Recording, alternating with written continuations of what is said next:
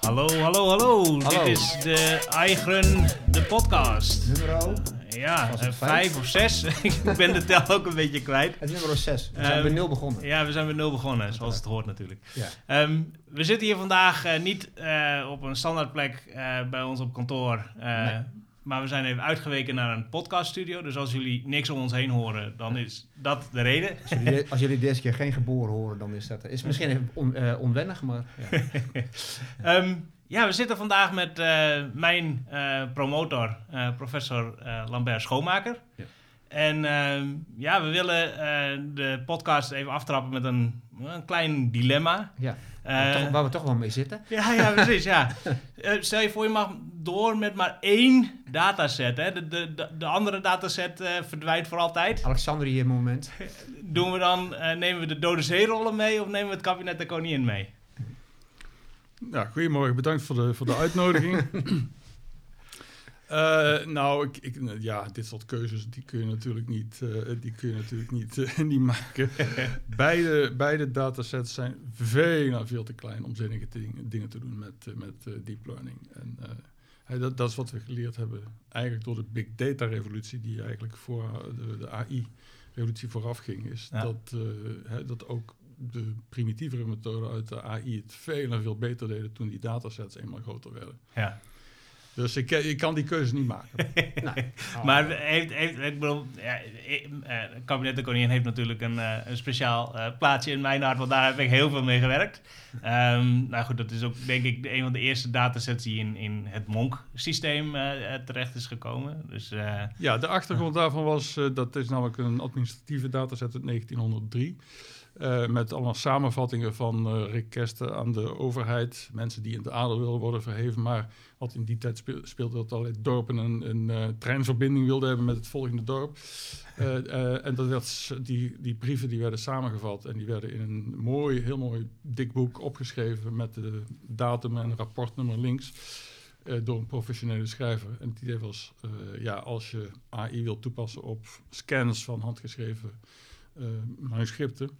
Uh, dan als het hier niet op werkt, dan, uh, dan werkt het nergens op. Dus zo, oh, ja. zo zijn we met het uh, Kabinet van de Koningin, ja. de koning zijn we begonnen. Het was een ja. mooie, mooie dataset. Uh, uh, behoorlijk uh, uh, uniform qua schrijvers. Heel af en toe was, was, de, was een meneer die alles netjes oppende, even ziek. Ja. En dan werd er iemand anders uh, oh, dat kun je heel goed zien natuurlijk, ja. Ja, precies. Dus uh, ja, goed. En, en de Dode Zee rollen dan, uh, uh, is dat... Is dat Dat is een hele andere uitdaging. Dat is een hele andere. We hebben natuurlijk net uh, vorige week is uh, Marouf Dali is uh, gepromoveerd. Ja. En um, uh, de, we hebben wel iets aan deep learning kunnen doen aan het gebied van de image processing, want de scans zijn er genoeg.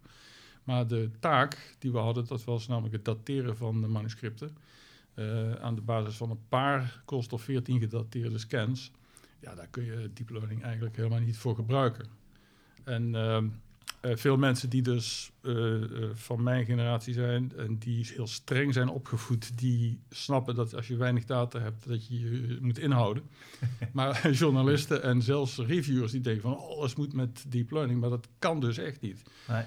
Uh, dus als je maar vier, we hadden vierentwintig uh, datapunten langs de tijdas ja, van op, op ko- koolstof ja. veertien en um, ja, dan moet je alle zeilen bijzetten met uh, traditionele statistiek.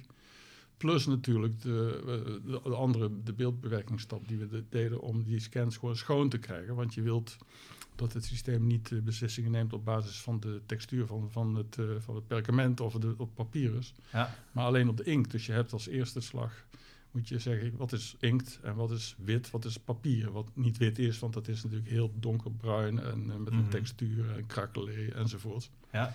Uh, en daar, ja goed, daar, daar kun je dus wel deep learning voor gebruiken. En, uh, maar dan zit je wel gauw aan modellen met, uh, met miljoenen gewichten natuurlijk en uh, hè, coëfficiënten. Ja. En dan heb je ja, vierentwintig datapuntjes langs de, de, nee, de tijd als heb, ja. je, heb je niks. Ja. Maar het, wat ik heel verbazend vond in dat hele proces is dat, dus, dat alles zo snel gaat dat zelfs mensen in een vakgebied uh, vergeten hoe het ook alweer moet als je niet die luxe, luxe van big data hebt. Ja, ja, ja precies. Dat is, ja. was, vond ik echt... Uh, ja. uh, het waren er ook wel bij. Er was ook een, een collega die zei van ik ga dit gebruiken in mijn college om te laten zien wat je moet doen als je weinig data hebt. Ja, ja, dus daar waren we wel blij mee. Ja, dat, dat Herbert Jegers. Brengt, ja, ja, precies. Het, het ja. brengt wel weer de... de Naar terug, terug in de herinnering hoe het ook weer moest en hoe het ook weer zat. En uh, back ja. to basics.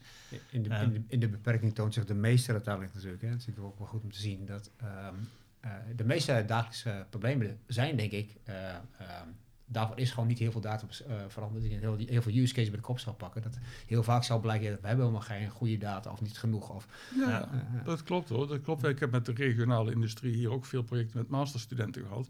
En uh, veel bedrijfjes die willen meeliften op die, uh, op die golf van succes binnen, binnen A I. En dan is natuurlijk onze eerste vraag, hebben jullie data? En altijd ja. Maar dat is data die dus me- meestal totaal onbruikbaar is. Veel te divers. Uh, spreadsheets waarvan de betekenis van de kolommen de hele tijd verandert. Ja. Uh, apparaten en sensoren langs de productielijn die veranderen. Maar uh, het, het ergste van alles, wat is de output variabele die je zou willen hebben? Wat is je target? Mm-hmm. En is er dan gelabelde data? Nee. Ja. En um, hè, dus wij, wij hebben ook voorbeelden dat mensen dan zeggen na duizend voorbeeldjes van nou hebben we het gehad, want dit kost ons manuren. Ja? en, dan, uh, en dan kunnen wij net, en dan kan zo'n student net niet bewijzen dat je met deep learning fantastische dingen kunt doen. Ja, ja precies. Ja. Nee, dat kan er net niet. Misschien, nee, is het ja. leuk, misschien is het leuk om voordat we verder gaan, dat je een kleine introductie geeft over jezelf, je achtergrond en hoe je komt waar je bent en waar je nu staat. Ja, ja ik heb een heel diverse uh, achtergrond. Um, ik heb in mijn jeugd en op middelbare school deed ik heel veel met uh, analoge elektronica. Ik heb ook zelf een, een synthesizer gebouwd, oh. omdat uh, kopen was te duur, dus we keken hoe ver ik kwam. Er was zelfs wat optredentjes in lokale kroegen mee ja? gehad. En, uh, dat, het, uh, hij stond bekend als het, het piepapparaat van Lambert. oh, ja. Maar hij, het is gebruikt en het was, uh, ik vond het heel, heel fascinerend. En, um, Uh, goed, op de, maar ik was ook geïnteresseerd in de, in de hersenen. En uh, uh, ik, ik denk, de, uh, nou, waar, waar onderzoeken ze dat? Dat uh, bij, bij psychologie. Nou, laat ik daar eens gaan kijken. En uh, nou, ik, was, ik had wel, ik had uh, gymnasium B, dus ik was wel een beta. En ik, ik hield ook van wiskunde en uh, differentiaalrekenen en zo. Want dat kreeg je toen al, toen nog in de vijfde en de zesde klas. En toen kwam ik bij die psychologen en die... Ja, die onderzocht het meest ingewikkelde systeem wat wij kennen met hele eenvoudige testjes en dan van die grafieken met twee staafjes en uh, variantieanalyse. En ik denk, wat, wat is dit? Ik werd daar heel ongelukkig van. Maar er waren ook fysiologen en die hadden computers. En dat waren de P D P acht en de P D P elf tien. Mm, ja. En voor de groep was er een P D P elf vijfenveertig. En dan kon je dan... met z'n achten tegelijk op editen, met uh, iets van, uh, wat was het, tweeëntwintig k geheugen of zo. ja, ja. Want, want uh, voor elke programmeur die aan het editen was, is alleen de regel waarin jij aan het editen is, die is in het geheugen. Ja, ja, precies. Dus dan kon je ja. op zo'n hele kleine machine voor vandaag de dag, kon je met z'n, met z'n achten tegelijk werken. Ja. Omdat, uh, ja, er, er werd toch gewoon meteen, als, als je een enter deed, dan ging het naar de... harde schijf toe. Ja, ja. Ja, dus, uh, ja. dus op die manier kon je met heel weinig geheugen. Kon je dus. Maar goed, ik dacht, dit is een wereld die is interessant. Er was ook een Fortran-cursus op het rekencentrum, maar daar moest je pondkaarten intikken. Dat vond ik helemaal niks. Dat, uh, maar bij die, bij die fysiologen, daar kon je gewoon op een... was een hele dik uh, toetsenbord, al tien centimeter hoog. En dan drukte je op een toets en dan kwam er een hoofdletter op het scherm. Geen kleine letters, maar... En dat vond ik... Uh, nou, nou, kijk, zo, die interactiviteit, die vond ik wel interessant. Ja, ja. En uh, toen, uh, ja, toen uh, ja, popte ik mezelf als een, uh, ja, toch een gedreven programmeur die ook binnen die onderzoeksgroep veel dingen programmeerde. Je had uh, Fortran, had je, je had Time Series Language. En, uh, ja, dus dat was, uh, en dus met de fascinatie voor hersenen. En, uh, en dat dat, precies, ja. dat ja. kwam bij elkaar. Ik, heb nou, ik stond echt net op het punt om te zeggen van nou ga ik toch naar de T U Eindhoven. Want ik, uiteindelijk ben ik gewoon uh, toch ook, zit ook in de familie meer, meer ingenieursachtig. Ja. Uh, maar omdat die computers daar stonden en die hoogleraar die daar zat, uh, Brunia, Kees Brunia, die was heel ondernemend en die heeft dus in uh, achtenzeventig, negenenzeventig al uh, de, de V A X V M S computer naar die relatief kleine universiteit daar in Tilburg gehaald. Hm? En dat was een fantastische machine met acht megabyte geheugen. Ja, ja. En ja. uh, tweeëndertig bits. En dat was uh, uh, ja, dat was een eye-opener. Ja, een ja. eye-opener. Ja. was een eye-opener. En uh, die machine kostte miljoenen ook, dus dat was uh, heel bijzonder. Kon je ineens iets meer dan een... Uh, uh, ja, en toen, uh, toen ging het, zag je dus een enorme... Dat was echt een quantum leap, want dan kon je met uh, een aantal meer mensen... Maar je, ja, er kwamen meer programmeertalen bij en... Um, Ja, dus dat... Uh, interactiviteit. Dus, ja, interactiviteit. En ondertussen, ik deed onderzoek naar uh, uh, spieractiviteit. Het aansturen van de van, uh, spieren van het gezicht. En daar waren ook wiskundige modellen voor. Dus toen kwam mijn wiskundige interesse kwam ook weer hmm. tot zijn recht. En uh, dat was, vond ik heel fascinerend, omdat die modellen dus echt heel goed konden voorspellen wat zo'n spier uh, nou ging, uh, ging doen. Ja. En dat was, uh, ja, dat was, dat was, dat is een enorm bevredigende ervaring, dat je zegt, ik heb links uh, een paar vergelijkingen staan. En dan doe je experimenten en dan knip je al die, uh, dat, al die uh, actiepotentialen, al die pulsjes uh, op de oscilloscoop, die knipte je uit. En dan kon je dat analyseren. En dan bleek dus dat, het, uh, dat die geleidingsmodellen van het geleiden van elektriciteit over ja. die spiervezels en zenuwvezels, dat dat gewoon klopte. Dus ja. dat was, uh, ja. En uh, nou, vanuit dat niveau, um, uh, toen waren er weinig banen. Ik wilde echt absoluut verder daarin, want ik vind inderdaad die neurofysiologie, neuroscience heel interessant. Maar da- op dat moment dat ik klaar was, waren er geen banen. En uh, toen was er een, een, uh, was er een, een begrip wat, wat ontstond, dat heette cognitie. Daar was het, cognitie was in Tilburg weinig bekend, want daar deden ze alles met reinforcement learning en ratten en duiven. Mm. uh, d- dus, en alles wat cognitie was, dat was, dat was uit en boze. Ja? Maar dat waren allemaal abstracte concepten die je niet kon bewijzen en die meten met een oscilloscoop, dus da- da- daar deden ze niet aan. Ja, heel, maar, ten, heel, heel erg vanuit de technische uh, ja, invalshoek. En ja. cognitie is meer conceptueel en abstract en, en uh, is inderdaad uh, neigt naar, uh, naar A I. En uh, nou, toen werd ik in de, uh, op een promotieplaats in Nijmegen aangenomen. En uh, ik kreeg dus meteen een aantal boeken van M I T over A I in de handen gedrukt. En uh, die las ik in de trein, want in het begin ging ik nog heen en weer tussen Tilburg en Nijmegen. Ja. Uh, van image processing tot inderdaad language processing. Uit, uit die tijd, daar praten we negentien vierentachtig. Mm-hmm. Ja. En, uh, dus dat was, uh, ja, in, die tij- in dat uurtje treinreizen kun je veel lezen. Dus, uh, dat is, uh, toen werd ik snel bijgespijkerd met uh, ja, de andere kant. Ja, ja. He, dus de signaalverwerking had ik inmiddels wel gehad. Wat erbij kwam was image processing. Ah, ja. Dat had ik natuurlijk nog niet gehad. He, met een dubbele for loop over, images, uh, over pixels lopen. Dat was ja. natuurlijk uh, uh, leuk om te, om te beginnen. En uh, nou ja, in Nijmegen hadden ze dus geen fax.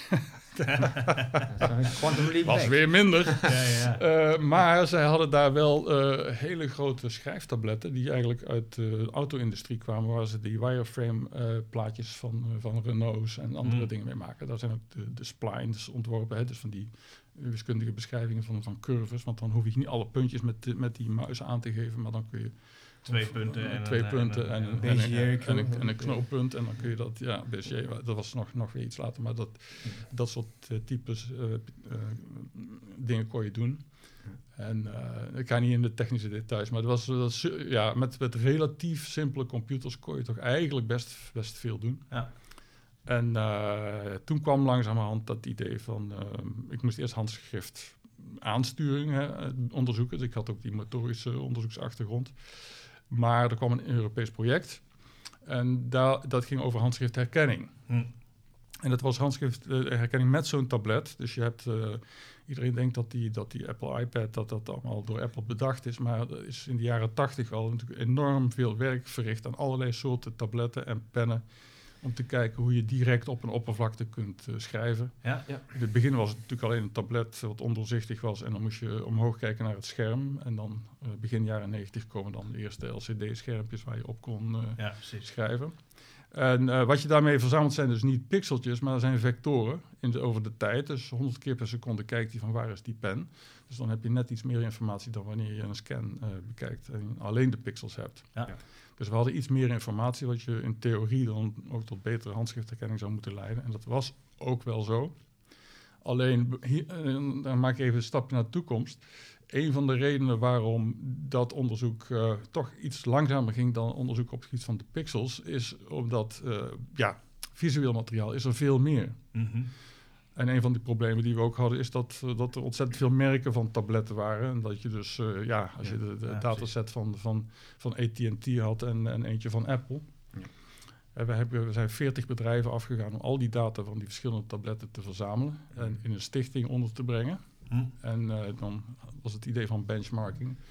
Dat heette de Unipen Foundation, heette ja. dat. Ja. En zo hebben we dus uh, geprobeerd dat te doen. Maar eerlijk gezegd, uh, het was best veel data, zeker voor die tijd. Maar in verhouding tot wat je nodig hebt om uh, neurale netwerken te trainen... of hele Markov-model, zoals ja, ja. Jean-Paul wel weet, ja. uh, uh, was het uh, te klein. Ja. Ja, dus, uh, ja. Maar waren die uh, datasets tussen de verschillende bedrijven te vergelijken? Hè? Ik kan me voorstellen dat, uh, dat het ene model tablet uh, inderdaad op honderd hertz uh, sampled... en de andere misschien net iets meer of minder. Ja, het was totaal verschillend. Kijk, wat we wel voor elkaar hadden gekregen was een standaard... in, in, in ASCII-filetype... Uh, ah, ja.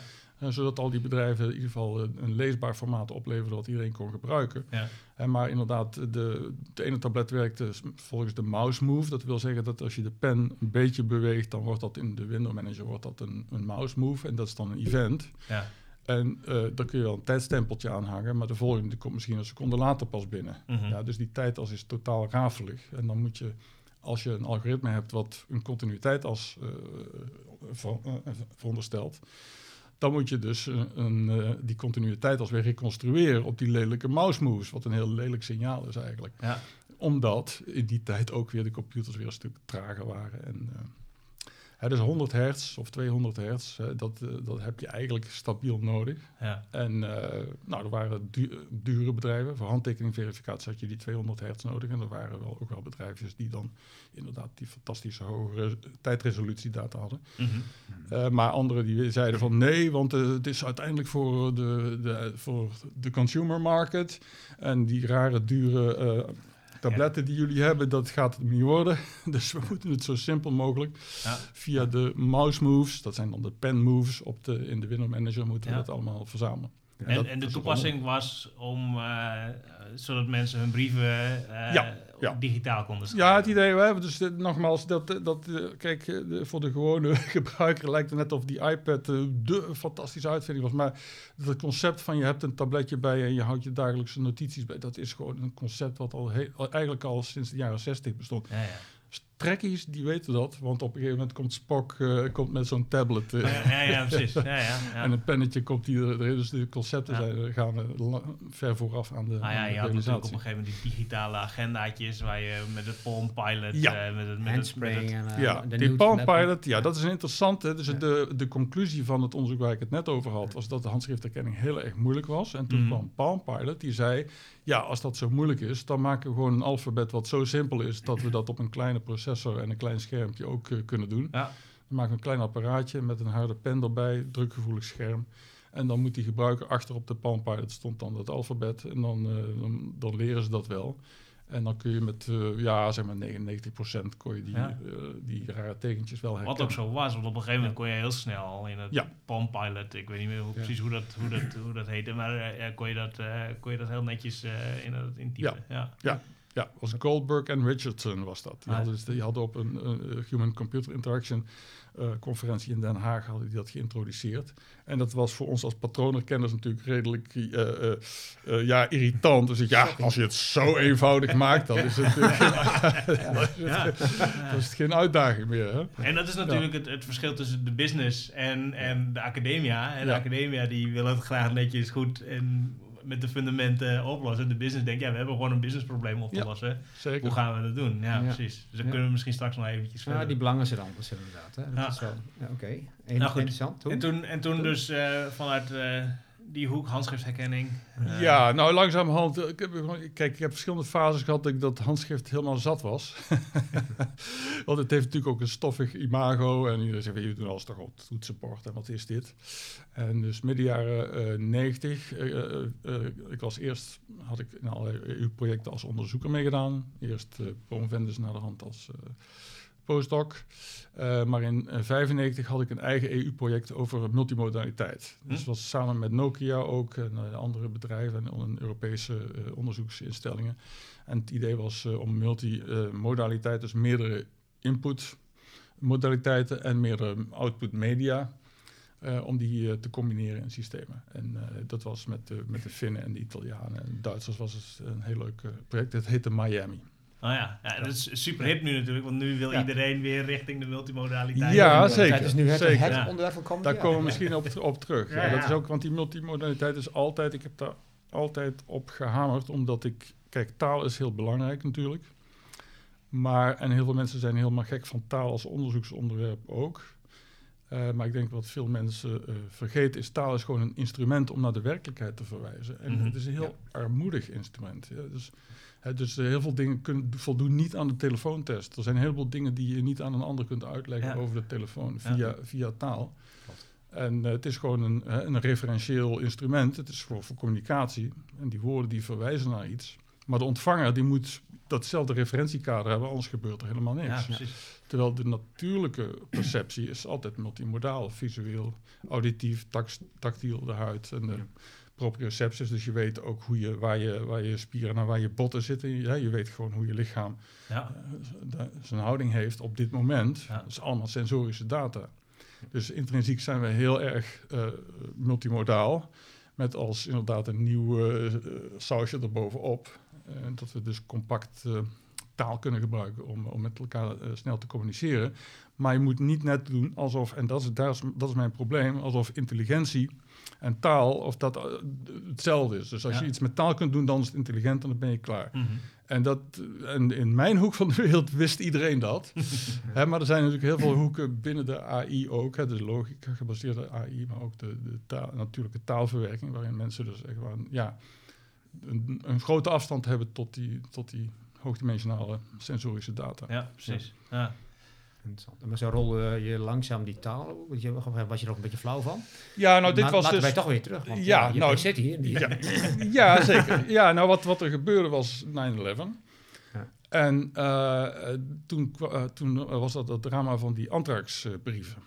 Uh, en ja. uh, die anthrax, dat was dus een, een, een bacterie uh, die er in, in die brieven werd gestopt. Om uh, mensen mildvuur te geven, om de ontvanger mildvuur te geven.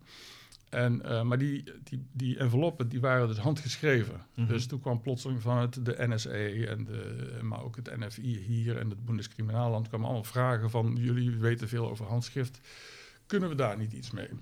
Wat er ook ontstond was heel interessant, dat in die postsorteerbedrijven werden mensen die er werkten, die werden heel erg onrustig, want die, de, die dachten, er kunnen hier allemaal enveloppen langs vliegen die, uh, ja. waar, waar anthrax in zit. Mm-hmm.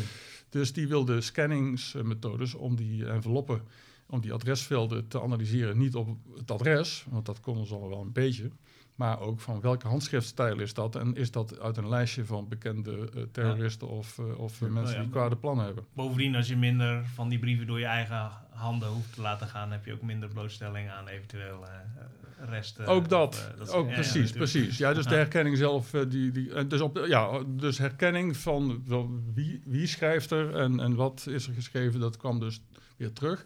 Niet meer op tabletten, maar vanaf dat moment uh, inderdaad alleen in pixelspace, hè, alleen op images. Ja. Ja. En, uh, uh, nou ja, en, toen, en toen lang, daarna komt dus waar we mee begonnen, in tweeduizend vijf, ja.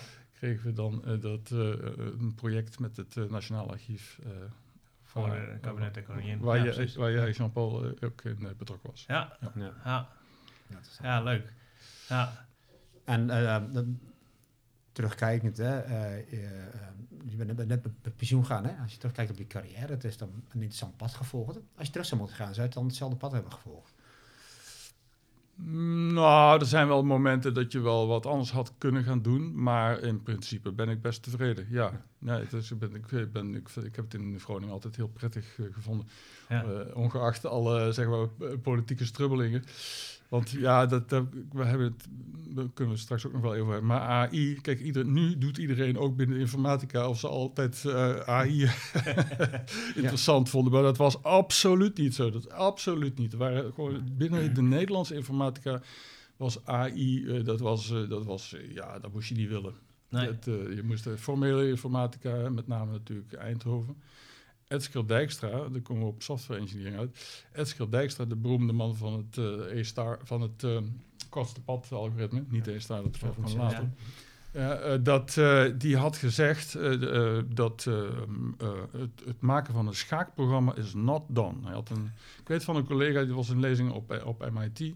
En toen werd hij ook gevraagd, wat vind je dan van schaakprogramma's? Nee, dat is nat dan. Dan een echte informaticus moet dat niet willen.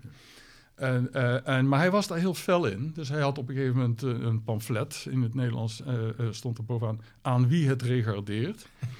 en, en, da, en daar maakte hij korte metten met A I en software engineering. Vond hij allebei niks. Hm? En heel veel Nederlandse informatici die wilden zich natuurlijk wel uh, scharen achter de beroemde Dijkstra. Dus ja. die hadden uh, met plakband op hun deur dat pamflet van Dijkstra.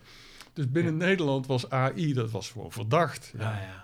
He, dat kon je, dat zijn maar aan, en, en uh, van de weeromstuit kreeg je dus dat uh, de A I in Nederland zich uh, op drie plekken zich ontwikkelde. Niet uh, naast informatica, maar naast logica en naast psychologie. psychologie ja. He, dus in Utrecht naast logica en in Nijmegen en Groningen naast uh, de psychologie. Ja. He, waar, ze, waar ze ook een, een hekel hadden aan computers en andere reden hadden om A I niet leuk te vinden. Maar daar was in ieder geval ruimte om te kijken van ja...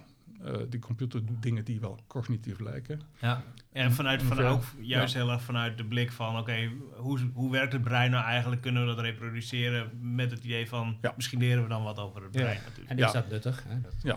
ja, en daarmee... En, dus ik heb net vierentachtig al genoemd. In zesentachtig legde een collega op een conferentie in, in, uh, in Canada... die legde twee boeken op, een dikke boeken op een tafel... een blauw en een bruin, van McClelland en Rumelhart... Oh ja. En uh, dat, uh, uh, dat ging over connectionisme. Uh, Parallel Distributed Computing heette dat. Uh, het studentboek had ook een diskette met C-code erachter... waarin die neurale netwerken werden. Uh, die kon je zelf uitproberen. Mm-hmm.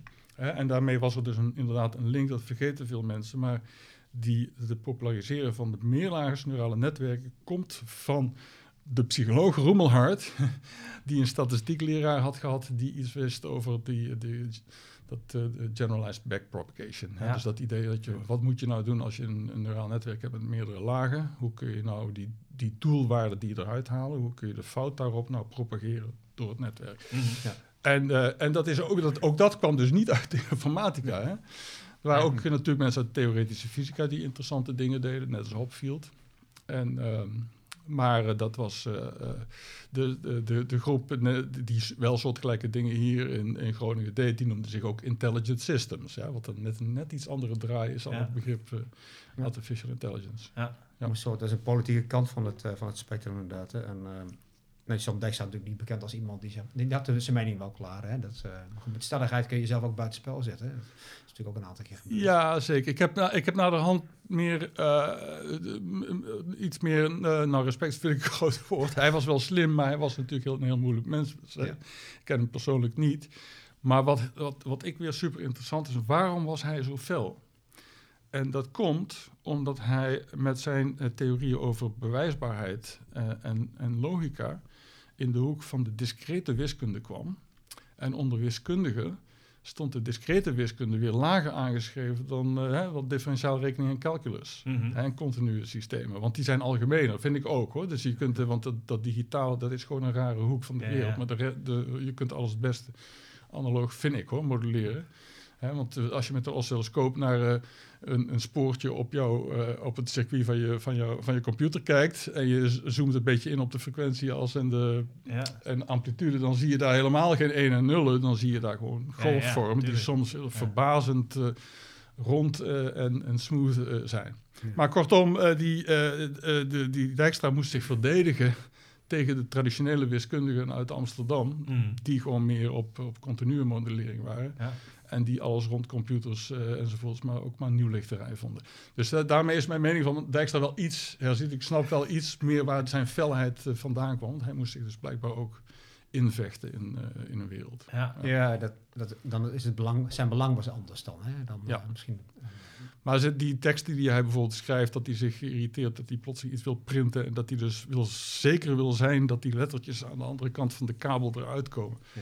Uh, en de, dat je daar dus logica voor nodig hebt hè, en handshaking voor nodig hebt om dat uh, de, voor elkaar te krijgen. Nou, dat, is, dat zijn natuurlijk dat is een goudmijn aan, aan notities. Dat is hartstikke leuk. Ja, maar ja. voor de A I heeft, was hij, de, ja, ja, was was hij niet was goed. Ja, ja. En, ja. en dus wij moeten ook aan buitenlandse collega's moesten we heel vaak uitleggen van waar, ja, waarom zitten jullie niet bij de informatica dan? Ja, ik zeg, dat is een lang verhaal. ja.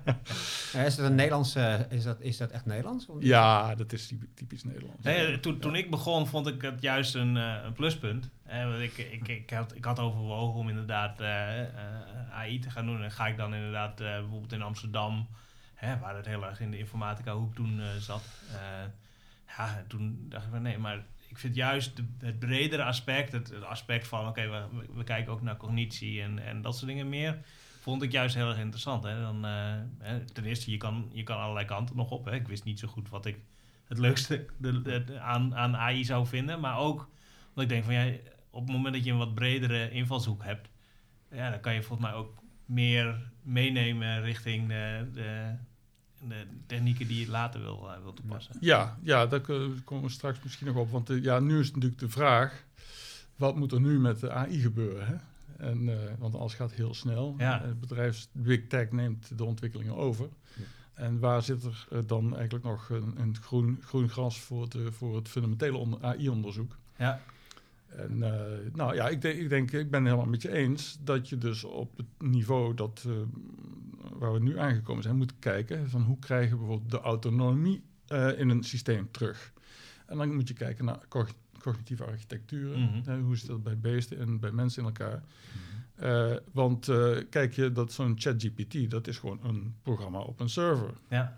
En dat wordt met heel veel energie in de lucht gehouden, maar dat is niet een, een wat we in de A I een agent noemen.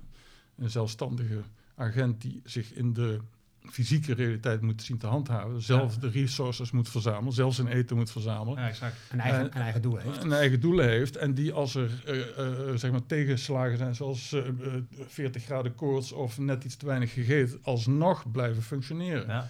Hè, terwijl natuurlijk ook, ook in, in uh, A I-land is, is als er één bitje uh, op de processor of in de G P U kapot is, dan uh, heb je helemaal geen robuustheid nee. of autonomie. Dan stort nee. het helemaal in. Ja. En uh, dat idee van, uh, van robuustheid en uh, het, on, uh, het vermijden van brittleness, van broosheid in het systeem, dat is natuurlijk een harde les die we in de A I geleerd hebben. Ja. En uh, ja, een voor, voorbeeldje van, van uh, recent, hè, dus de Japanners schieten nou die, die uh, zonden naar de maan, is, is geweldig. Ja. En op basis van, uh, van uh, zeg maar, uh, natuurkundige simulaties denken ze van oké, okay, hij uh, verplaatsen het zwaartepunt zo. En als hij dan neerkomt, dan kantelt hij een beetje. En dan staat hij vanzelf staat hij met zijn zonnepanelen richting de zon. Ja? Ja, ja. Maar de werkelijkheid is natuurlijk veel ingewikkelder. En dan ook weer uit een soort engineering-zuinigheid. Als je ja, nee, dus we doen er geen armpjes of geen andere dingen aan. Hij komt, dat komt wel goed, want in ja, ja. de simulaties komt het ook goed. Ja. Nou ja, hij, hij, hij valt, maar hij valt op, net op zijn zonnepanelen. Ik, we hebben het plaatje nu gezien ja. hè, dat een van die rovertjes een foto ervan heeft gemaakt. En uh, ja, over een maand of zo, dan schijnt er weer een beetje zon op dat, ja. op dat zonnepaneel wat een beetje schuin boven het zand uitsteekt. Ja. Hoe, hoe, heet, hoe heet die, uh, die zonde ook weer die uh, heel ver het, uh, het zonnestelsel uh, ingestuurd de is? Voyager, die, uh, ja, de Voyager. Ja, die, die, ja, die, ja. die heeft wel zo'n systeem dat die één keer in de zoveel tijd zichzelf weer terugricht naar de aarde. Op het moment dat ze dus een verkeerde uh, uh, commando naar dat ding ja. sturen, dan, dan kan die na een ja. tijdje weer connecties zoeken. Ja, dus nou. voor mij is ook, en ik, want ik kreeg, kreeg van een oom in de jaren zestig, kreeg ik een, een Duitse oom, ik ben half Duits. Die kreeg een boek Kybernetische Maschinen van Helmar Frank. En, dat, en uh, dat, die, dat idee van negatieve terugkoppelingen, zelfregulatie, dat uh, maakt op mij ook grote indruk. Ja, ja. En wat heel interessant is, is dat die concepten, die werden op een gegeven moment werden die stoffig en ouderwets gevonden. En die verdwenen uit, zowel uit de informatica als uit, uh, uit de A I. Ja. Je kreeg natuurlijk wel een vakgebied als Systems and Control, waar het natuurlijk wiskundig verder goed werd uitge, uitgewerkt. Maar dat wil zeggen dat die, die intuïties die je hebt over negatieve koppelingen en thermostatische systemen, als een soort zestiger-jaren engineer, ja. die zitten niet in het hoofd van iemand die gewoon een, ja, een, een informatica begint met een cursus uh, C of, A, of A I. Ja, ja, hè? En, ja, ja. en, en uh, dan, ja, dan krijg je een andere werkomgeving en andere concepten waar je. Dus ik denk dat het wel nuttig is om studenten toch uh, zoveel mogelijk te leren over inderdaad wat die. Uh, die oudere modellen van uh, geregelde systemen. Ja. Want in de biologische systemen zijn al die feedback loops en die autonomie, die wordt op die manier wordt die, ge, wordt ja. die gerealiseerd. Hè, zelfs jou, de, we zijn heel gevoelig op lichaamstemperatuur. Die zevenendertig graden, dat is echt een heel belangrijk uh, punt. Als je daar één of twee graden onder komt of twee graden boven komt, dan heb je eigenlijk al een probleem. Ja. Waarom werkt dat? Ja, omdat je een, een heel complex teruggekoppeld systeem hebt met, waarbij de energietoevoer, de, de bloedcirculatie, alles samenwerkt. Hè, in, in, in, met meerdere sensoren, ja. Ja, omdat het belangrijk is uh, die parameter op die waarde te houden. Ja. En, en dat is ook een beetje waarom ik het gek vind dat uh, bijvoorbeeld iemand als Hawkins, die, Hawkins, die uh, van de Palm Pilot, hè, dus die, uh, die nu heel erg bezig is met zijn Numenta-avontuur, uh, die heeft bedacht, hè, we moeten iets van sparse distributed representations gebruiken om iets te representeren, hè, wat natuurlijk ook gewoon uit hè, hoe ons brein werkt uh, vandaan komt. Hij, hij wordt volgens mij een beetje met de nek aangekeken in de, in de A I-wereld. Omdat ja, het is geen deep learning en het is geen, uh, weet je wel, uh, uh, uh, gewoon optimalisatie op basis van, uh, van de formules die we tot nu toe kennen. Uh, ja, ik, ik, ik mis daar een beetje de, de zelfreflectie in de community of zo. Omdat, omdat ik denk juist van, oké, okay, maar daar, daar zit wel iets in van, hey, misschien moeten we dat iets verder onderzoeken. Nou ja, die sparsity en, uh, en randomness, dat, dat zijn natuurlijk ook t- t- thema's die telkens weer terugkomen. Dus uh, een van de vroege mensen die ermee bezig was, was de Finn uh, Kanervi, Pentti Kanerva. Hmm. Die dus liet zien dat als je een neuraal netwerk hebt waarin de eerste laag gewoon uit random gewichten is getrokken, dat dan die tweede laag veel minder werk hoeft te doen om te, te leren. Ja. Maar hij is ook zo'n ja, zo'n, zo'n uitzondering. En dan komt dan een Chinese Wang, die is dan in recente decennium met die Extreme Learning Machine komt die terug en doet net alsof dat iets heel nieuws is. Maar ja. Het is gewoon exact hetzelfde als wat Kanerva deed. Ja, ja precies, ja. En, en, uh, en, la, en, en natuurlijk met, met de drop-out uh, mechanisme, dat je denkt van ja. oké, okay, we, we, ja. we halen wat. Maar goed, dat gaat allemaal over het leren en niet noodzakelijk over de representatie van hoe representeren we nu eigenlijk de... Ja. de uh, nou, er zijn wel mensen die natuurlijk kijken wat de consequenties zijn van die random uh, drop-out en, uh, en wat hmm. dat doet met... Uh, met De, met de feature maps. Maar uh, het is wel waar, en dat is een beetje uh, de, ook de implicatie van wat je zegt, is dat er in dit tijdgericht weinig ruimte is voor diversiteit in de, in de modellering. Het moet ja. allemaal, en het gaat ook supersnel. Ik was zelf bijvoorbeeld totaal verbaasd dat um, dat woord, dus generative A I, dat was er plotseling. Ja. Maar we hadden al Generative Adversarial Networks gehad. En ja. toen keek ik in die literatuur. En Goodfellow en anderen die met Generative... Uh, uh, uh, hè, met die ja. deepfake networks en, en de visuele hadden gewerkt. Die worden helemaal niet genoemd. Nee, dat nee, is alweer nee. dus old school, wordt gewoon niet genoemd. Ja. En, en Generative A I is dus impliciet alleen maar taal. Ja, dat vind ja. ik... daar. Dat, nee, ik, ja. wij, ik heb ook een student gehad die op een gegeven moment zei... Neurale netwerken begonnen met Krizhevsky, tweeduizend twaalf. ja? Ja, ja, dat was... Ja, ze echt, ja, ja. dat denk ik, ja, wacht eens eventjes. Dan heb ik toch zelf ook niet, iets niet goed gedaan. Of dan hebben we in, in de bachelorfase toch ja. wel toch iets meer historie moeten geven. Ja. Want daar zit inderdaad... Hè, als je wilt samplen, dan heb je diversiteit nodig. En dan zijn al die exotische modellen... Ja, die, die zijn uh, toch nodig, denk ik, om uh, bij de A I-studenten gewoon de goede intuïties op te bouwen. Ja.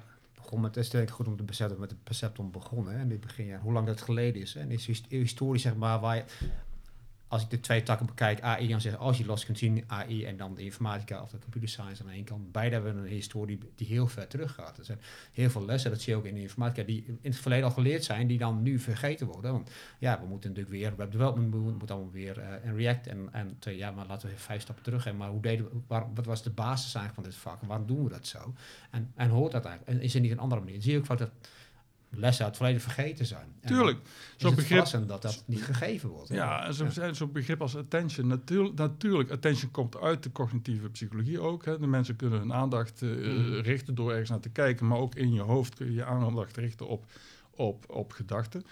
Daar zijn allerlei wiskundige uh, algoritmische tegenhangers van die je kunt gebruiken. En uh, er is een artikel van Vaswani van Attention is all you need. Maar dat is een artikel na... een hele reeks van artikelen over uh, attention, ook in de wereld van de, de recurrente neurale netwerken, de L S T M's. Ja. En zelfs nog in, inderdaad in die tweede golf van neurale netwerken waren er al mensen die dat hele idee van attentie op de hidden units ook uh, gewoon in algoritmes probeerden te stoppen. Ja. En ik, ja, ik, ken, ik kan de naam van die auteurs niet snel oplepelen, maar dan denk ik van ja, plotseling zijn er mensen die claimen iets met het begrip en alles wat daarvoor is gebeurd en wat hun zover heeft gebracht, dat, ja. is, dat wordt niet even... Ja. Hè, dat vind ik dan wel, als je het hebt over pensionering, dat vind ik dan wel enigszins zuur. Ja, ja, ja. Dat je denkt van, heel veel mensen van mijn generatie hebben van alles uh, opgebouwd. En wat er nu mogelijk is, dat komt omdat... dat hele raamwerk en dat fundament is, is opgezet. Ja. Standing on the shou- shoulders uh, ja, of giants. Maar, maar ja, ja, i- i- ieder statement zou moeten beginnen... we're all standing on the shoulders of giants. Ja, ja. ja dus die arme Rosenblatt. Ik bedoel, als je denkt aan Krizhevsky... Hè, dus die, die, ja, die draait zich om in zijn graf. Ja. Ja. Ja. Nee. nee, maar het is, het is, wat ook leuk is, zijn die, zijn die golven. Hè. Dus wat, ik, wat een, een leuke anekdote is om te vertellen... is een conferentie in, uh, in Montreal. Rond, ik denk dat het negentien negentig was... waar Yann LeCun een, zijn een lezing gaf, waar hij voor het eerst, uh, mij in ieder geval voor het eerst, liet uh, uh, die, die convolutional neural networks liet zien.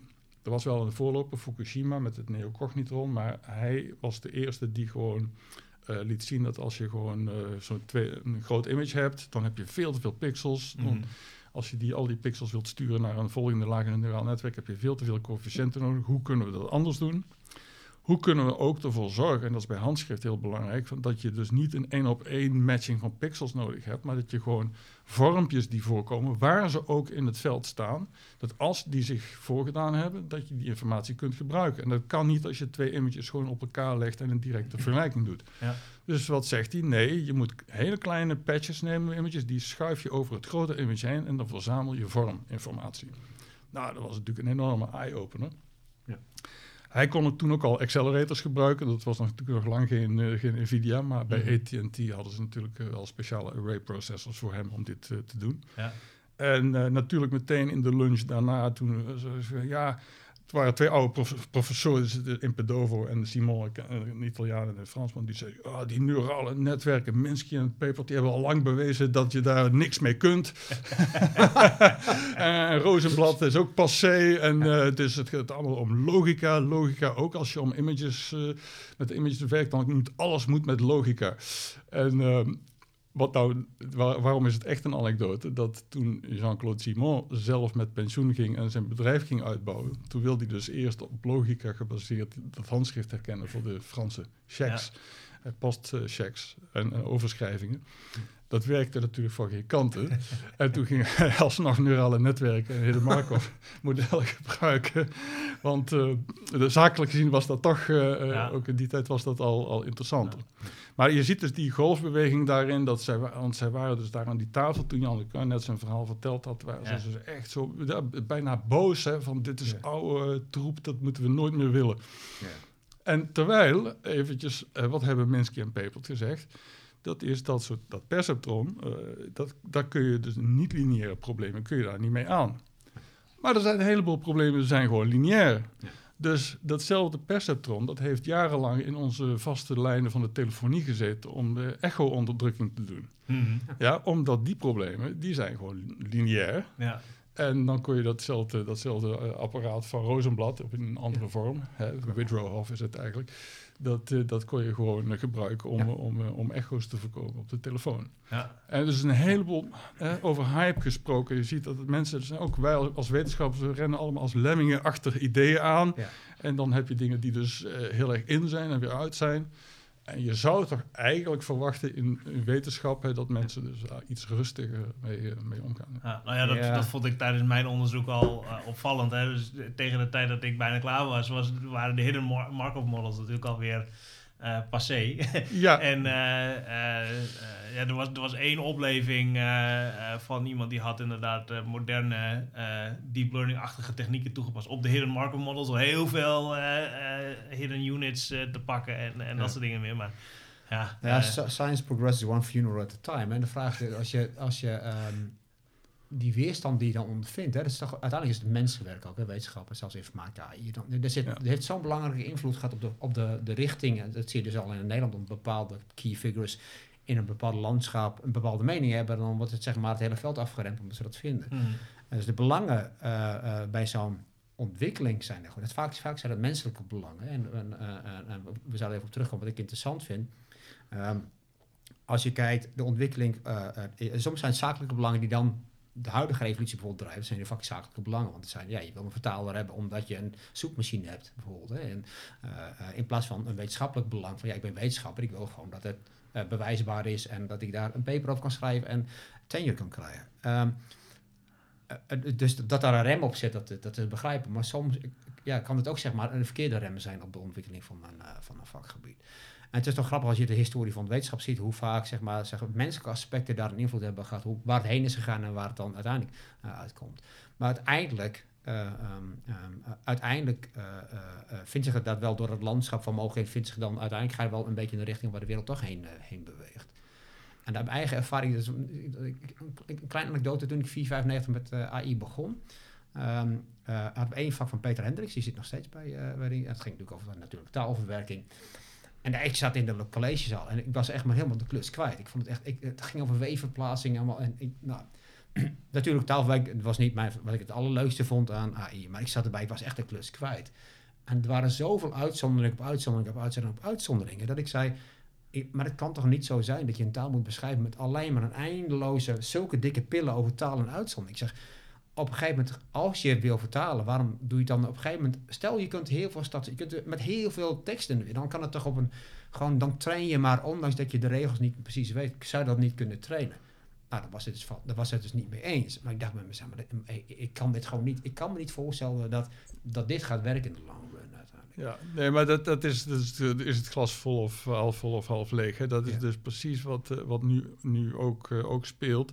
He, dus uh, kijk, natuurlijk in heel veel vakgebieden is het zo dat je, als je dan spitsvondig bent, zeg je, ik vind één ding waardoor het model niet meer werkt. Ja, dat is natuurlijk, dat is eigenlijk, dat is helemaal niet zo moeilijk. Ik bedoel, uh, nee. he, dat ja. zijn, uh, de, het is, de wereld is zo complex dat er inderdaad allerlei ja. uitzonderingen zijn die, ja, zijn die, die, die je mist. He, maar nu is die, die hele discussie, die doet zich nu ook weer voor, omdat Uh, Uh, DeepMind heeft dus geprobeerd om uh, meetkundige bewijzen weer te, ja. a- aan te leren aan het systeem. En um, ja, ik denk zelf, nou, dat is dus super interessant, want je hebt alleen de data, je hebt uh, patronen van die, die langskomen.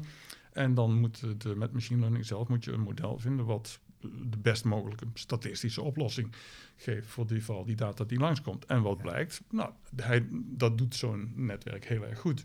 Ja. Er komen mensen uit de formele hoek die zeggen, ja, maar al die regels van Euclides, die staan al in regels. En als je het, als je, als je het zou uitprogrammeren, en dat, dat kunnen we, dan, dan heb je honderd procent correct binnen, zeg maar, alles, alle bewijzen rond, rond Euclides. Ja. En uh, waar, wat is bijzonder? Ja, dat, daar zie je precies dat glas half vol of half leeg, want wie dit zegt, die, die snapt de fascinatie niet, dat je gewoon puur op basis van langstromende data ja. Die, die onderliggende regels en, en het algemene waar je het over had, best wel, ja. dat je eerst maar eens detecteert. Ja. En voor Euclides is, lijkt het dan saai omdat we al, al die regels al kennen. Maar bijvoorbeeld voor het ontdekken van nieuwe moleculen in de, in de, in de farmacie bijvoorbeeld. Ja. Daar is wel wat bekend over formele uh, uh, uh, uh, processen en de eigenschappen van, van materialen, van moleculen. Ja. Maar uh, ja, daar is, zijn de belangen zo groot dat je zegt van nou, al, al is maar een fractie waar. Hè, als ik een lijst van een miljoen moleculen kan terugbrengen tot duizend, waarvan ik dan in de top honderd van kandidaten wat experimenten ga doen, dan is dat voor zo'n vakgebied natuurlijk fantastisch. Ja. Ja. Hè, dus dat, uh, maar goed, mensen duiken ook hier weer meteen erbovenop. Wat ik heel grappig vind is dat die uh, vooruitgang in technologie en in wetenschap, die werkt rond frictiepunten. En hoe meer mensen mopperen over de tekortkomingen, hoe gedrevener de mensen die, die, die, uh, die, die zeg maar deep learning onderzoekers zullen zijn, en dat ja. zie je ook, ja. om juist dan te zeggen, oké, okay, is dat het probleem, dan gaan we, dan duiken we erop. En de afgelopen tien jaar, ik ben zelf ook behoorlijk kritisch geweest, omdat d- er is wel een probleem met deep learning, daar kunnen we straks op komen, maar uh, dat alle kritieken die ik zelf had, dat waren natuurlijk frictiepunten die iedereen wel zag. En ja. die zijn gewoon langzamerhand zijn die weg, weggepoetst ja. en op een andere manier ja. uh, opgelost. Dus ik zeg, by all means, ja. mensen, uh, ja. trap er tegenaan. Ja. Uh, en, uh, uh, en, en, uh, ja, en ik zou het tegen de, ook de mensen uit, uh, uit ons eigen gebied zeggen, want laat je niet gek maken. Er zijn natuurlijk, hè, dus bijvoorbeeld dat idee van het is een black box, we snappen niet wat er gebeurt. Snap, snappen wij alle mensen met wie we communiceren? Niemand die ik volledig snap. Snapt elke arts de details van zijn uiteindelijke diagnose? Um, hè, kun je dat helemaal traceren? Over data provenance gesproken. Dat is natuurlijk, uh, soms, soms zijn de, de eisen een beetje, een beetje onredelijk. Ah. Ja, ja to- en toch vind ik uh, uh, explainability en dat soort dingen is, is heel erg interessant. Want het geeft je vaak ook inzicht in wat er misgaat. Hè? We, we hadden op een gegeven moment, uh, uh, bij mijn vorige werkgever had, hadden we een project. En daar keken we naar data en we hadden een classifier getraind. Die, uh, die moest kunnen zeggen of iets uh, uh, wel of niet uh, door mocht in de rest van de, van de processing pipeline. Ja. En we keken ernaar en we zagen dat, dat bij de rejections kwamen heel vaak copyright tekentjes voorbij. En, en uh, dat konden we zien omdat we daar met explainability en uh, een aantal van dat soort tools naar keken. En dan zie je ineens, oh hey, wacht even, hij heeft gewoon, omdat de, de over... De, de, de meest voorkomende klasse was reject.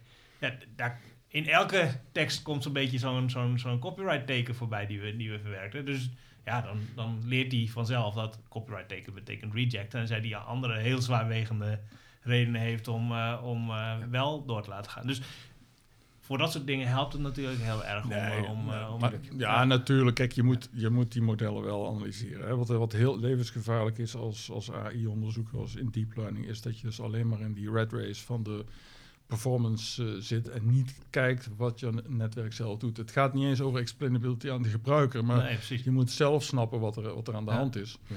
En dan kom ik terug op mijn oscilloscoop die, wij, uh, die ik gebruikte om in die neuronen en spiervezels te kijken. Je, kijk, je prikt dat in het systeem. Ja. En je kijk, hè, want er is geen black box. Het, is nee. gewoon, het zijn vectoren en matrixen. En er is, eh, wat ik wel zeg is, er is alleen luiheid van mensen die niet in, uh, die, uh, in dat neuraal netwerk kijken. En ja. inderdaad een analyse doen van wat is hier nou aan de hand. En ja. met name bij afwijkend gedrag natuurlijk. En dat is allemaal te traceren. Dat zijn ook, hè, je kunt zelfs neurale netwerken gebruiken om te kijken. Of T S N I, hè, T S N I is of ja. allerlei technieken kun je gebruiken om gewoon onder de motorkap te kijken. En uh, te, te proberen te snappen wat er nou aan de hand is. En, en, ja. en maar mensen gebruiken nu bijvoorbeeld ChatGPT om aan ChatGPT te vragen van oké, okay, maar je, je, hebt, je hebt nu iets gezegd. Leg nou eens uit waarom je tot die conclusie bent gekomen. Maar, maar zo werkt explainability natuurlijk niet. Want het, het genereert gewoon nee. vervolgens weer een plausibel klinkend verhaal. Ja, zeker. Ja, eh, zeker. Maar uh, echt introspectie zit daar niet in. Ja, nee, dat had ik ook. In het begin van die explainability hadden we ook dat mensen zeiden van ja, ik wil gewoon een narratief. Ik wil zo'n A vijfje eruit wat dan vertelt waarom die beslissing genomen is. Dus ik, toen zei ik, dus je wilt een neura- neuraal netwerk wat behalve de coëfficiënten die erin zitten om de beslissing te maken, dat er nog een heleboel andere coëfficiënten ja, ja, worden verspild aan het genereren van een stukje tekst. en, en jij was tegen een blackbox, snap je? Ja. Dus, uh, wat, uh, dus dat is natuurlijk een beetje fake om op die manier... Uh, uh, te de- uh, je, moet, je moet definiëren wat is nou explainable. En dat is ook wel interessant, want uh, over cognitie gesproken. Sommige mensen hebben een visuele cognitieve stijl en die kunnen naar een heatmap kijken uit een neuraal netwerk en zeggen, oké, okay, nou snap ik waarom het inderdaad kanker is op dat plekje. Ja. En andere mensen zeggen, ja, ik zie uh, een vlekje, wat, uh, wat is dit? En die willen gewoon echt een logische mm, redenering nee, horen... Ja, om ja. te zeggen van, en nu, en, en, en daarom is het wel kanker. Ah, terwijl als je naar de, naar de neuroloog of de oncoloog of weet ik veel wat... die, die laten van die platen zien, zeggen, zie je daar dat zwarte vlekje? Ja, precies, ja, die, die doen hetzelfde. Die doen dan, hetzelfde, uh, ja. ja. ja. ja. Hetzelfde, ja. Uh, ja. Um, je refereerde nog even, want je zei, er zit een fundamenteel probleem in neuraal netwerken. Ja. Laten we daar eens even op doorgaan. Wat is het? Ja, nou, ik heb, ik heb net een meta-analyse gedaan van op vierenveertig uh, deep learning, vision uh, deep learning netwerken sinds twintig tien. Allemaal minstens honderd keer geciteerd. En dan heb ik gekeken naar de verhouding tussen aantal datapunten en aantal coëfficiënten. Mm-hmm. Nou, als je een lineaire vergelijking een simpele wil schatten, dan heb ik twee coëfficiënten, de, de offset en de factor of de gain.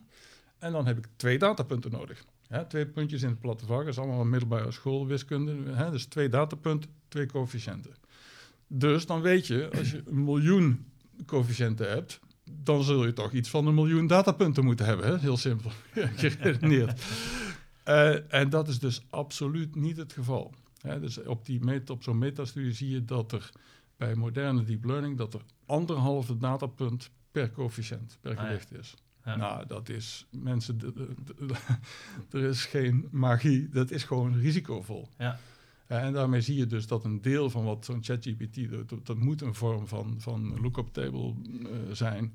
Uh, en uh, er is te, te weinig data om echt, echt robuuste modellen te schatten. Dit is, dit is waar uh, volgens ja. mij de, de recente... Uh, lawsuit van uh, New York Times natuurlijk over gaat tegen, tegen OpenAI. Die zeggen ja, je stopt een, uh, de eerste paar zinnen van, uh, van een artikel, uh, van een New York Times artikel stop je erin.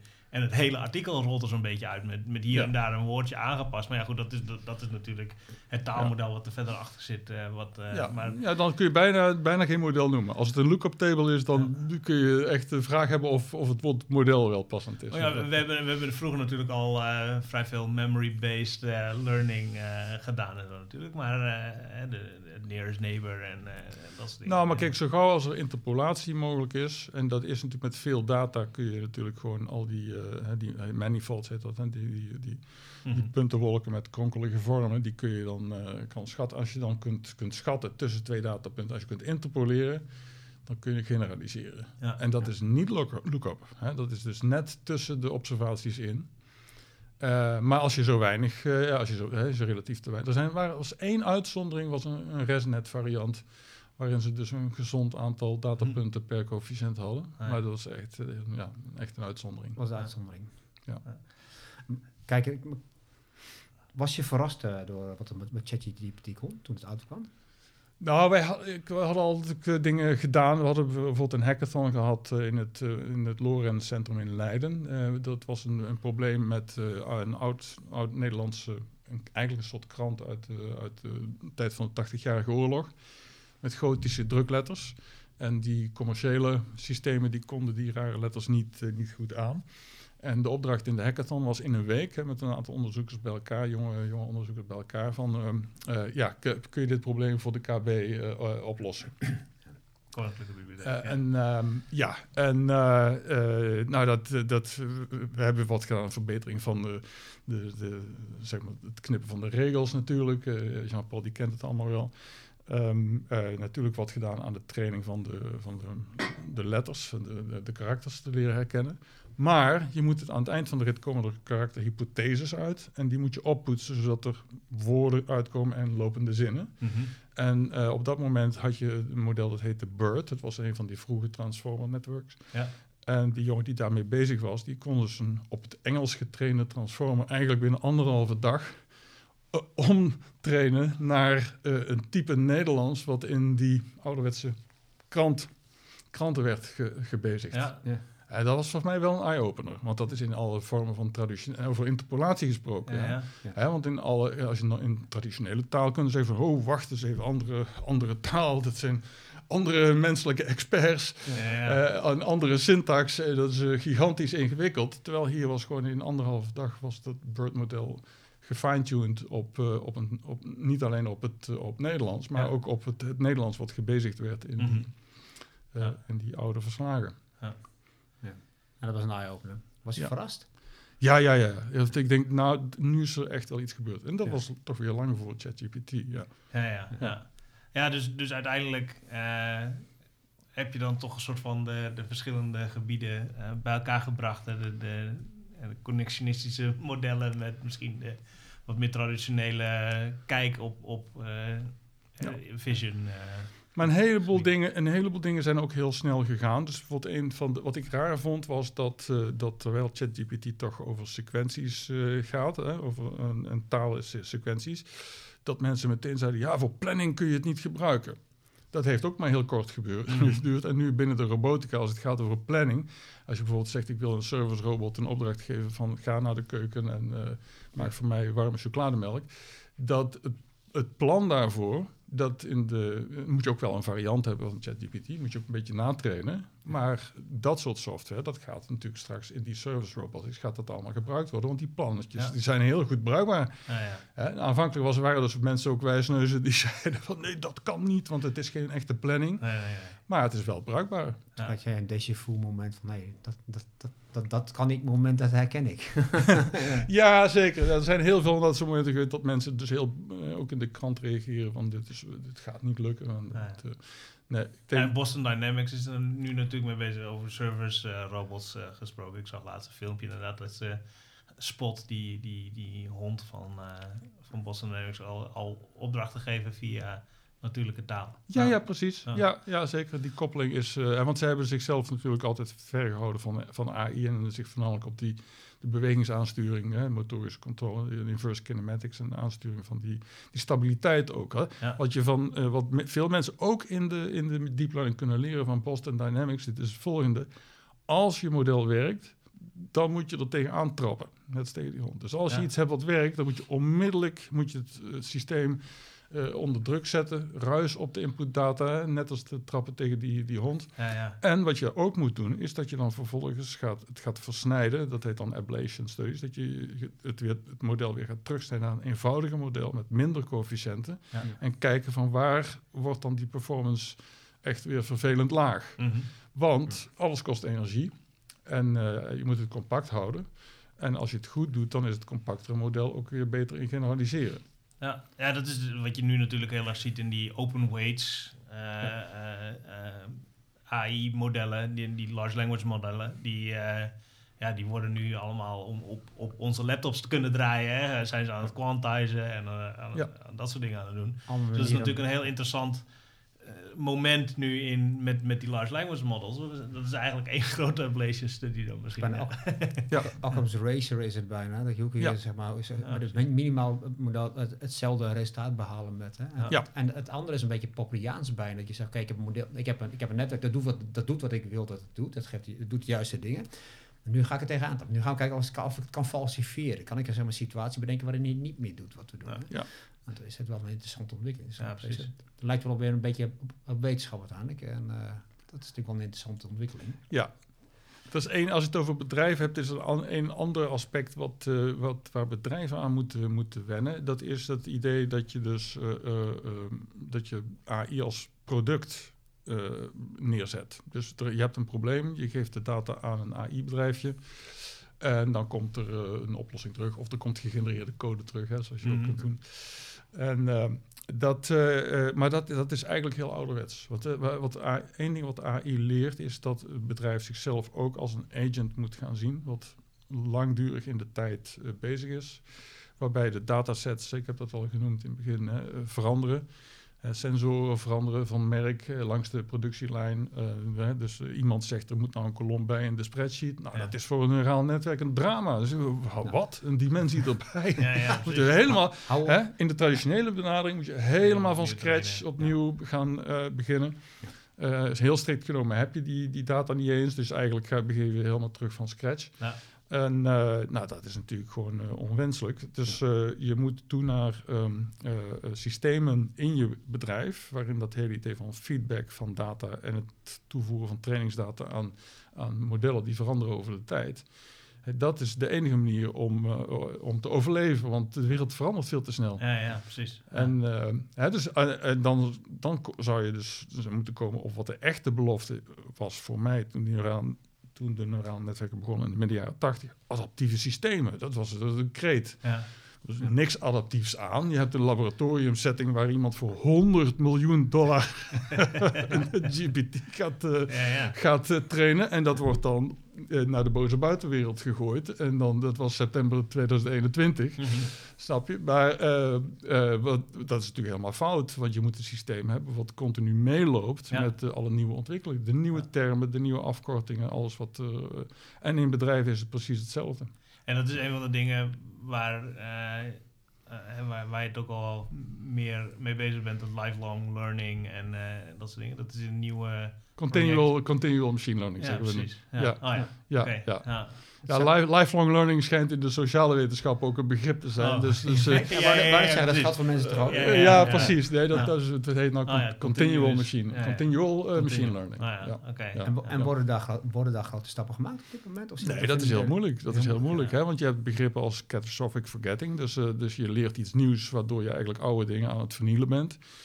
Uh, nou kun je natuurlijk in, met software engineering kun je zeggen, je kan altijd terug naar versie N min één. En uh, dat, hè, dat is natuurlijk relatief goedkoop, niet, niet echt, maar dan, uh, dat is in ieder geval een soort uh, safeguard, uh, dat je de verslechtering kunt, uh, de risico's van verslechtering kunt tegengaan. Maar dat is natuurlijk niet wat je wilt. Je wilt eigenlijk gewoon ook kennis kunnen toevoegen aan een systeem, zonder dat er dingen kapot worden gemaakt. Mm-hmm. En dat garanderen dat het nog werkt, dat is dus heel lastig.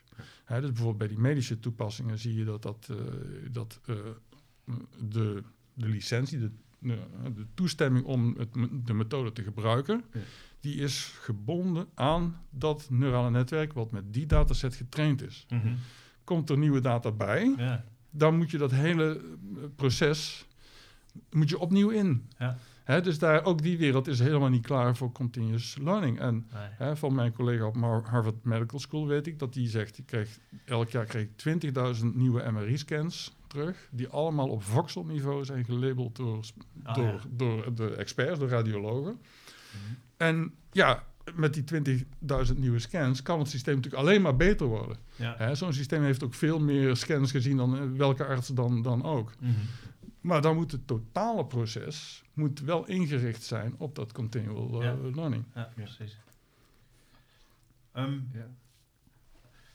ja, ons, onze doelgroep zitten natuurlijk ook een hoop uh, uh, software engineers. En uh, A I bestaat natuurlijk voor een groot deel uit, uit software engineering. Um, ja.